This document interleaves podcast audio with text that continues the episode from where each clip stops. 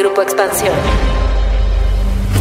El discurso de la pobreza en México se ha vuelto cotidiano en el país. Se usa para halagar o confrontar la propuesta del actual gobierno, cuyo propósito, ha afirmado desde siempre, es con los más pobres. Pero hace unos días, el último informe del Coneval nos reveló que 3.8 millones de personas cayeron en la pobreza en los dos primeros años del sexenio, para tener un total de 55.7 millones de mexicanos en esta condición. ¿Cómo entender estas cifras? ¿Qué tanto se puede hablar de una política social fallida y qué tanto es el resultado de la crisis económica generada por la pandemia, de esto vamos a platicar hoy en Política y otros datos.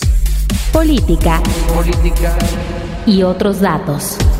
Un podcast de Grupo Expansión. Política y otros datos. Hoy es 12 de agosto del 2021. Soy María Ibarra, editora política de Expansión, y esto es Política y otros datos. Bienvenidos a todos, Viri Ríos y Carlos Bravo Regidor. Buen jueves. Hola, ¿qué tal? Un gusto estar por aquí. Buen jueves de Política y otros datos. Seguramente Viri y Carlos ya han analizado mucho los datos que se dieron a conocer por parte del Coneval y que nos reveló que el país pues pasó a tener 51.9 millones de pobres en 2018 a 55.7 millones de mexicanos que viven en esta condición. De acuerdo con los datos del organismo, el índice de personas en pobreza extrema fue el que más aumentó, al pasar de 8.7 millones en 2018 a 10.8 millones. Demasiadas cifras, Carlos Ibiri. Estos datos no se pueden leer de manera aislada hay que insertarlos en el contexto de la pandemia, una pandemia que hay que decirlo golpeó o noqueó a la economía mexicana a niveles nunca vistos desde la Gran Depresión. Sin embargo, hay cifras también muy reveladoras en sectores como los jóvenes, las mujeres y el acceso a la salud que creo yo, ya me dirán ustedes, sí debemos tomar para evaluar las decisiones que está tomando este gobierno.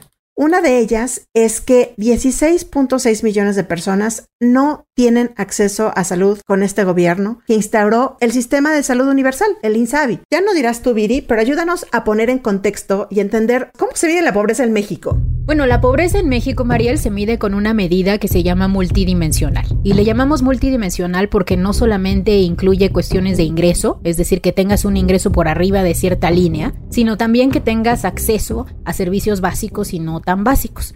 En particular, nosotros consideramos que debe haber acceso a seis importantes indicadores.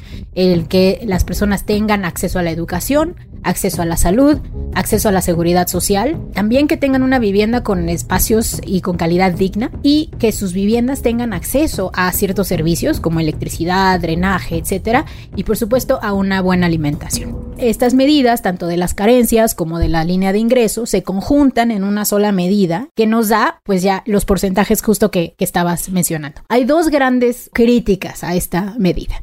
La primera crítica es que pone la barra pues muy alta, porque no nada más se trata de tener cierto ingreso, en el caso de las zonas urbanas, por ejemplo, serían 3.500 pesos más o menos, sino que también se trata de tener acceso a ciertos servicios. Y bueno, esos servicios a veces no necesariamente te hablan de las condiciones necesariamente de ingresos de las personas. Tú, por ejemplo, podrías imaginarte a alguien que tiene carencia de acceso a la seguridad social, pero que pues es un millonario, ¿no? Y que no necesita estar en el IMSS afiliado o tener una pensión por parte de su trabajo. La segunda crítica es del otro lado de la balanza y nos dice, no, de hecho estas medidas multidimensionales ponen la barra muy baja, porque todo depende de cómo se midan las carencias y quien define cómo se miden esas carencias, pues juega un papel no solamente político fundamental, sino también influye muchísimo en las decisiones de política pública. Les pongo un ejemplo que a mí me gusta mucho, que creo que se notó mucho en esta ocasión. En esta ocasión teníamos el dilema de cómo íbamos a medir el acceso a la salud. Y no era tan fácil porque anteriormente tú le preguntabas a las personas, pues si tenían acceso, digamos, al Seguro Popular, al IMSS, a Pemex, etcétera, y era muy fácil saber cuando alguien estaba afiliado o no al Seguro Popular. Ahora el INSABI ya no tiene mecanismos de afiliación. Y sin ese mecanismo de afiliación, ya nadie sabe técnicamente si tiene o no acceso al INSABI. Peor aún, puede ser que te digan que técnicamente todos los mexicanos tienen acceso al INSABI, pero a la hora a la que llegas no necesariamente hay el servicio de salud para ti. Entonces eso creó una gran controversia respecto a cómo se debía medir esa carencia. Entonces, bueno, más que platicar, pero básicamente es una medida multidimensional y compleja. Justamente de lo que hablaba Viri hace un momento, que es uno de los temas preocupantes, el acceso a la salud. Decían algunas personas por ahí, evidentemente la economía mexicana está repuntando. Los últimos números que vemos es que vamos bien, incluso el Fondo Monetario Internacional ya nos ha puesto que a lo mejor podemos ser de las economías que rompan récord. Claro, veníamos de una caída muy pronunciada. y es como el rebote. Sin embargo, yo lo decía hace un momento, hay indicadores importantísimos. Acceso a la salud, Carlos. ¿Cómo leer que 16.6 millones de personas estuvieron en esta situación de decir no tengo acceso a la salud. Sí, yo creo que esto, el énfasis en el acceso a servicios de salud es quizás el énfasis más importante que podemos poner ahora a raíz de esta información que hicieron pública tanto el INEGI con la ENIG como con EVAL. Y creo también que es importante pensar que esto, esta información está en el contexto no nada más de la pandemia, sino también de un cambio de gobierno, porque justamente el cambio en la política de seguro popular a Insabi, pues es una decisión previa a la pandemia que en el contexto de la pandemia pues arroja un resultado bastante desfavorable. De todas las carencias que se miden en estos ejercicios, el acceso a los servicios de salud es la que mostró la evolución más negativa. En primer lugar, bueno, porque sí disminuyó el acceso a los servicios de salud para 16 millones de personas,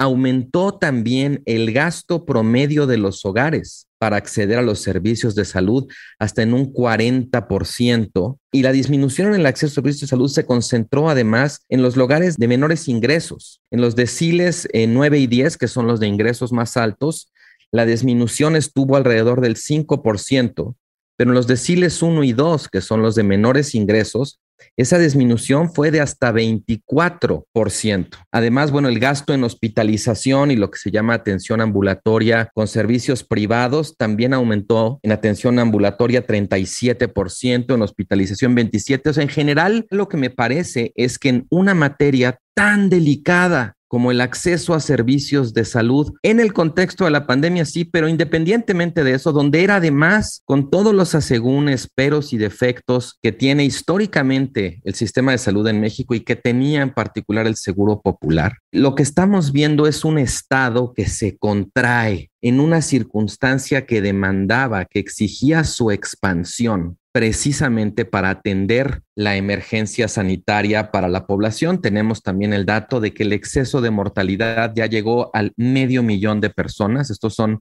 personas que perdieron la vida por COVID o por otras causas en el contexto de la pandemia, comparado, digamos, con la tendencia del año anterior.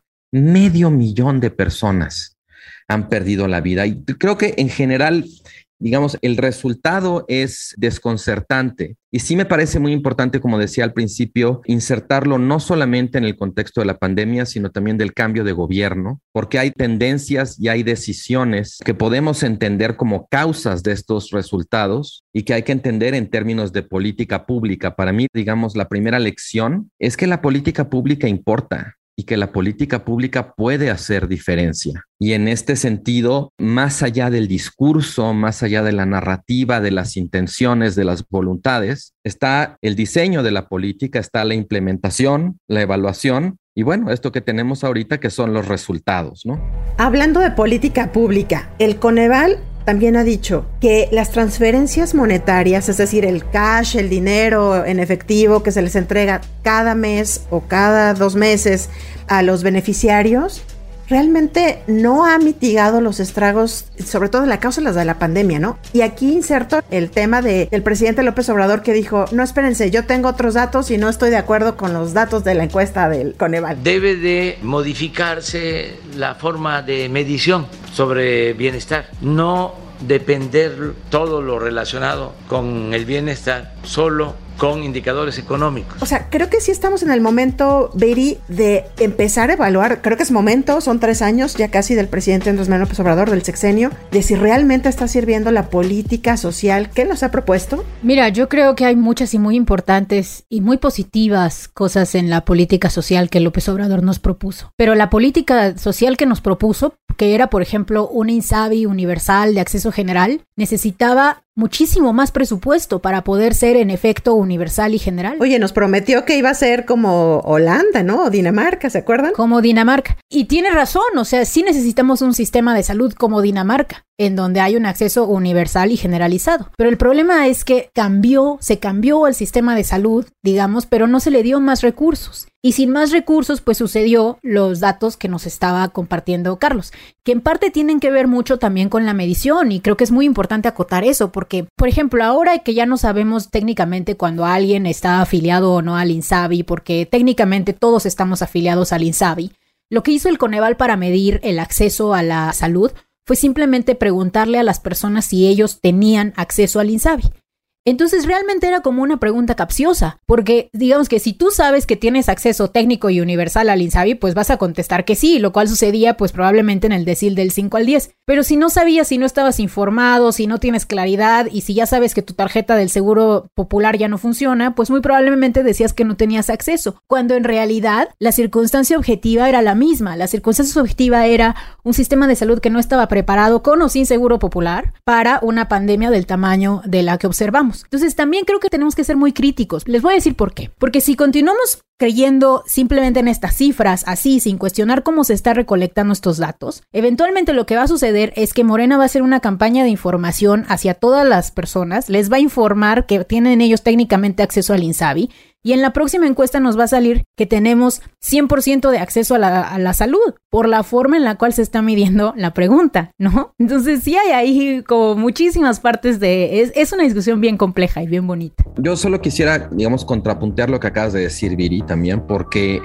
digamos, entendiendo el punto eh, fino de la metodología, del rigor de la medición y todas las, las, complicaciones logísticas que implica esto que dices entre medir la afiliación de manera objetiva o subjetiva, preguntando todo eso, yo quisiera hacer un contrapunto a lo que dices, estando de acuerdo con él, porque creo que también hay que tener muchísimo cuidado en relativizar esta información, porque ya sabemos que además eso es algo en lo que se ha vuelto especialista este gobierno, ¿no? Esa fuga hacia la República de los otros datos, relativizarlos, minimizarlos. Y finalmente creo que una de las lecciones de estas últimas semanas respecto a estos datos es justamente, uno, el valor que tienen las instituciones autónomas, que tienen el margen para producir esta información con toda la discusión metodológica que queramos ponerlo, pero esta información es mejor que simplemente creer el discurso del gobierno. Recuerdo, por ejemplo, muy bien cómo el gobierno hacía mucho alarde del alcance que tenían los programas sociales. Creo que llegó a manejar la cifra de que 70 millones de mexicanos estaban siendo beneficiarios. Estos datos nos están diciendo que más bien anda alrededor del 30%, ¿no? Entonces, yo creo que sería muy importante de alguna manera distinguir entre la discusión metodológica de las cifras y el uso político que puede llegar a tener la discusión metodológica de las cifras para relativizarlas, creo, en el sentido contrario que tendría la discusión metodológica, digamos, no tan politizada, ¿no? 100% de acuerdo contigo, Carlos. O sea, no estoy diciendo que no debamos tener un Coneval independiente, autónomo, que no debamos medir. Es más, yo me impresioné muchísimo, honestamente, cuando López Obrador salió a decir lo que nos comentaba Mariel, que es que no quería en esa encuesta, porque en esa misma encuesta del Coneval, ah, bueno, así le llama él, pero en realidad es una metodología compleja, pero en esa misma encuesta se mostraban cosas que su gobierno había hecho bien. Les pongo un ejemplo, ¿no? El hecho de que los ingresos no hayan caído tanto como nos esperábamos. Nosotros esperábamos que se generara a partir de la pandemia 10 millones de pobres. Se generaron la mitad o menos de la mitad. Si mides pobreza por ingresos, 5 millones. Si mides pobreza general, menos de la mitad. Entonces, ¿qué pasó ahí? No, bueno, gran parte de la explicación es la política salarial. Gracias a los incrementos del salario mínimo, que son algo extremadamente positivo que ha hecho este gobierno, se logró que los pocos empleos que se lograron recuperar para cuando se estaban tomando estas medidas, que recordemos se tomaron hasta tan tarde como noviembre del 2020, y los pocos empleos que se recuperaron ya se recuperaban con un nivel por arriba de la línea de pobreza, algo que no hubiera pasado, por ejemplo, en 2008, porque en 2008 el salario mínimo estaba por debajo de la línea de pobreza. Entonces creo que es un gran acierto lo que dice Carlos, porque ahí en esas cifras nos podemos pelear de si son o no la mejor forma de medirlas. Pero ahí en esas cifras se observa también cosas bien buenas que ha hecho este gobierno y también cosas muy malas. Híjole, el presidente ya ha dicho que está trabajando en un nuevo índice para medir el bienestar y la felicidad. Quedó de entregarlo o de presentarlo, algunos avances a finales del año pasado. No lo ha hecho, pero él dijo que ya tiene un grupo interdisciplinario trabajando en eso. Veamos qué sucede. Pero bueno, más allá de eso, yo lo que sí quiero preguntar es, a ver, realmente, ¿qué hubiera pasado si esta pandemia nos toma por sorpresa, como nos tomó, sin la política social que tiene el presidente Andrés Manuel López Obrador ahora? Digo, ya sabemos que el Coneval ha dicho que hay que valorarlo, hay que revisarla porque las entregas de dinero en efectivo tal vez no están funcionando como deberían de funcionar. Pero si no tuviéramos este despliegue que se está teniendo, nos hubiera ido peor. Viri y Carlos, ¿ustedes qué piensan? Y también que nos digan qué otros grupos fueron los más vulnerables, de acuerdo con los datos del Coneval. Bueno, María, las mujeres fuimos enormemente afectadas por la pandemia en dos grandes formas. La primera es en nuestro ingreso laboral. Muchas de las mujeres tuvimos que dejar de trabajar para cuidar hijos, para cuidar niños, para cuidar enfermos, porque no había cómo hacerlo. Y bueno, era imposible trabajar desde casa teniendo esa, no solo la doble, sino la triple jornada. Eso se observa claramente en los datos, en donde el ingreso laboral de las mujeres cae estrepitosamente. Y la segunda es por la política social de López Obrador. Muchos de los más importantes programas sociales que se otorgaban antes de este sexenio se daban a mujeres. Si ustedes recuerdan oportunidades, que luego fue Prospera, etcétera, en todos sus distintos nombres, pues las principales beneficiarias de esos cheques de transferencia directa eran mujeres. Ahora, con el cambio en la política social, ya no se otorga necesariamente a las mujeres, sino se otorgan a los jóvenes, se otorgan a los agricultores, se otorgan, pero digamos que de todo género. Y eso también fue muy claro en los datos. De hecho, si tú mides el ingreso por transferencias de gobierno, observas que en los últimos dos años el ingreso de ese tipo aumentó en los hombres y disminuyó en las mujeres. Entonces, doble golpe para las mujeres. ¿Qué otros resultados podríamos resaltar de lo presentado del Coneval? ¿Cómo le fue a otros grupos? ¿Cómo le fue a las zonas rurales o a las zonas urbanas? Sí, fíjate que esta es una de las cosas más interesantes también, la diferencia entre, digamos, las localidades urbanas y las localidades rurales. En México viven en localidades urbanas alrededor de 99 millones de personas y en localidades rurales alrededor de 27 millones. El ingreso promedio en las localidades urbanas cayó alrededor del 8% pero el ingreso promedio en las localidades rurales aumentó alrededor de 4%. O sea, yo creo que aquí también, y esto me parece bien importante decirlo, es que no es solo que la medición sea compleja, es que la distribución de la riqueza, la pobreza también es un fenómeno complejo que muy difícilmente se va a comportar como de alguna manera encuadrarían las narrativas predominantes. De hecho, eso es uno como de los fenómenos interesantes que hemos visto estas últimas semanas respecto a la discusión de estos datos. Hay algunas variables o algunas dimensiones de la pobreza en las que los resultados son favorables, ¿no? Acceso a seguridad social, vivienda, hay otros que son muy negativos, como decíamos ahorita, salud, ¿no? En general es, es, un comportamiento donde suben unas cosas y bajan otras. Y la atribución de causalidad de por qué unas y otras suben y bajan se vuelve muy complicada. Creo que también tenemos en ese sentido que evitar pues decir que todas las cosas buenas que pasaron son responsabilidad del gobierno y las malas no, o viceversa, ¿sabes? O sea, aquí realmente ante lo que estamos es ante un fenómeno complejo que desafía la simplicidad que en muchos casos gobierna nuestra conversación pública e incluso también, yo quisiera decirlo así, también desafía la simplicidad del propio discurso gubernamental con respecto a la pobreza porque hay formas de ingreso que suben y bajan. Una cosa son los ingresos, eh, digamos, laborales por trabajo, otra cosa son los ingresos vía transferencias, que pueden ser por los programas sociales o pueden ser por algo que no tiene nada que ver, que son las remesas, ¿no? Entonces, en general, creo que aquí me parece como lo que en Estados Unidos llaman un momento o una oportunidad pedagógica para hacer el esfuerzo de entender que más allá de la simplicidad del discurso que de pronto impera en la conversación pública, este tipo de fenómenos, digamos que se atacan no solamente con complejidad a la hora de medirlos, sino también con toda la complejidad que merece la política pública destinada a tratar de producir resultados y hacer diferencia en la vida de las personas.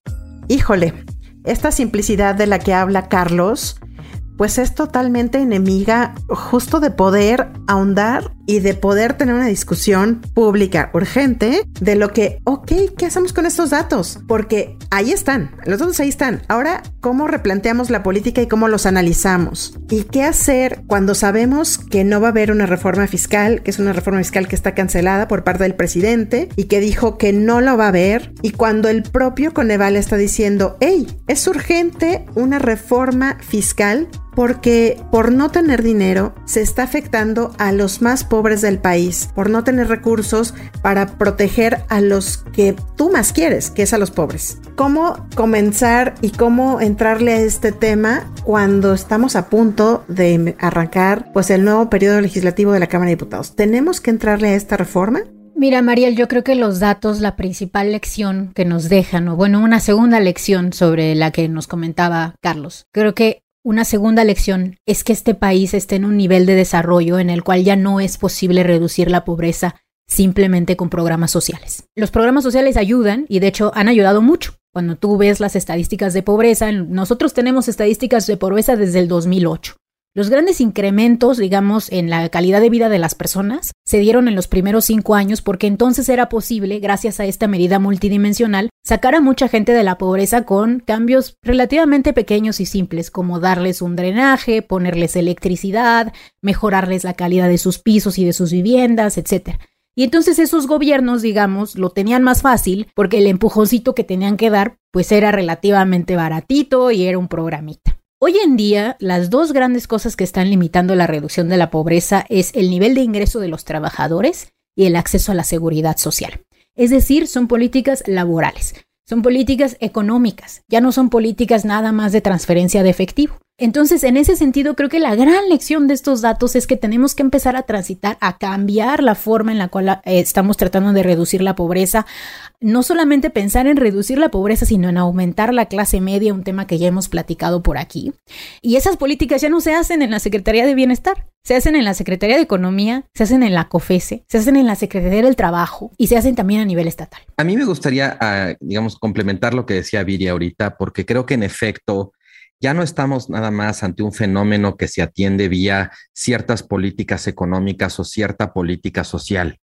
Creo que justo esta sensación de que ya llegamos al límite de lo que se puede hacer en las condiciones actuales nos habla más bien de que estamos ante un tema de economía política, ¿no? De cómo estamos organizados, más allá de políticas públicas específicas. A mí me gusta mucho siempre citar en este sentido al sociólogo argentino Carlos Vilas cuando dice es un problema que concibamos la política social simplemente como la ambulancia que se va a dedicar a recoger a los damnificados de la política económica. Y en ese sentido, lo que diría es que sí, necesitamos cambios mucho más agresivos, ambiciosos, radicales. Por un lado, creo en efecto una reforma fiscal, aunque yo sé que esta es una discusión que hemos estado postergando por una razón u otra, pero bueno, Viri y yo aquí tenemos una diferencia porque en efecto... Se va a poner bien buena esa. Hay que tenerla, hay que tenerla ya, ¿no? Ahora sí que ya este, se nos está imponiendo. Ya, ya. Pero yo creo que en, en ese sentido sí hay una discusión muy importante que tener respecto a la reforma fiscal, pero yo siempre diré que esa discusión hay que acompañarla de una discusión también sobre la calidad del gasto, porque no basta recaudar más, también hay que gastar mejor para realmente poder aprovechar el potencial transformador de otra política fiscal. Y muy bien, pues ya llegamos al momento de la cerecita. La cerecita. En política y otros datos. Carlos, te toca esta semana.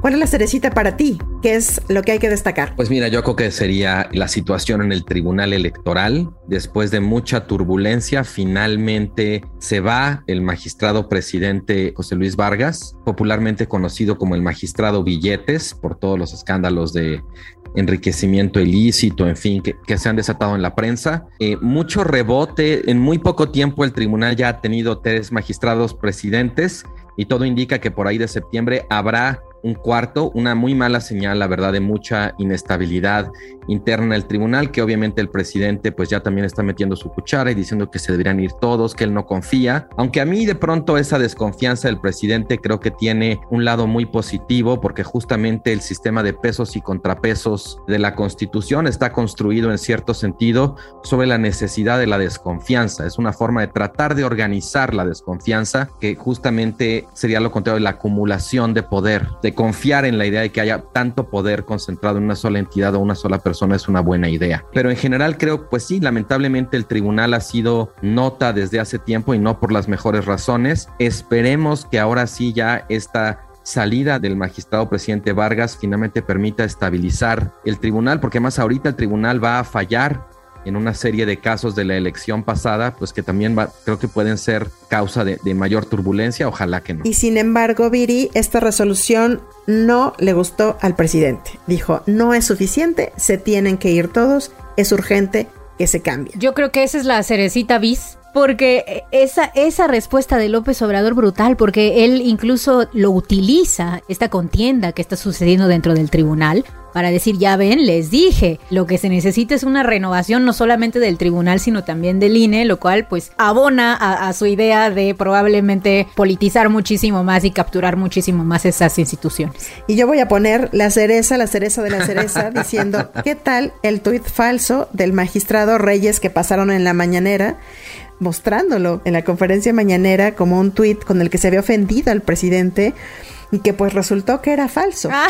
Y pues nunca nos dijeron en la mañanera ni rectificaron ni nos dijeron quiénes quieren las mentiras, ni en esa sección nos dijeron que era un tuit falso. Es la cerecita encima de la cerecita. Sí, debió haber salido en la mañanera del miércoles, ahí desmintiendo al propio López Obrador. ¿Quién es quién de las fake news? Pues muchas gracias por acompañarnos y llegar al final de este episodio. Nos escuchamos el próximo jueves a partir de las 6 de la mañana en la plataforma de su preferencia. Ya saben, déjenos sus comentarios y críticas en arroba expansión política, arroba Carlos Bravo Reg, arroba Bajo Ríos y arroba Marieli Cuídense mucho, nos escuchamos el próximo episodio. Bye bye. Política y otros datos. Un podcast de Grupo Expansión.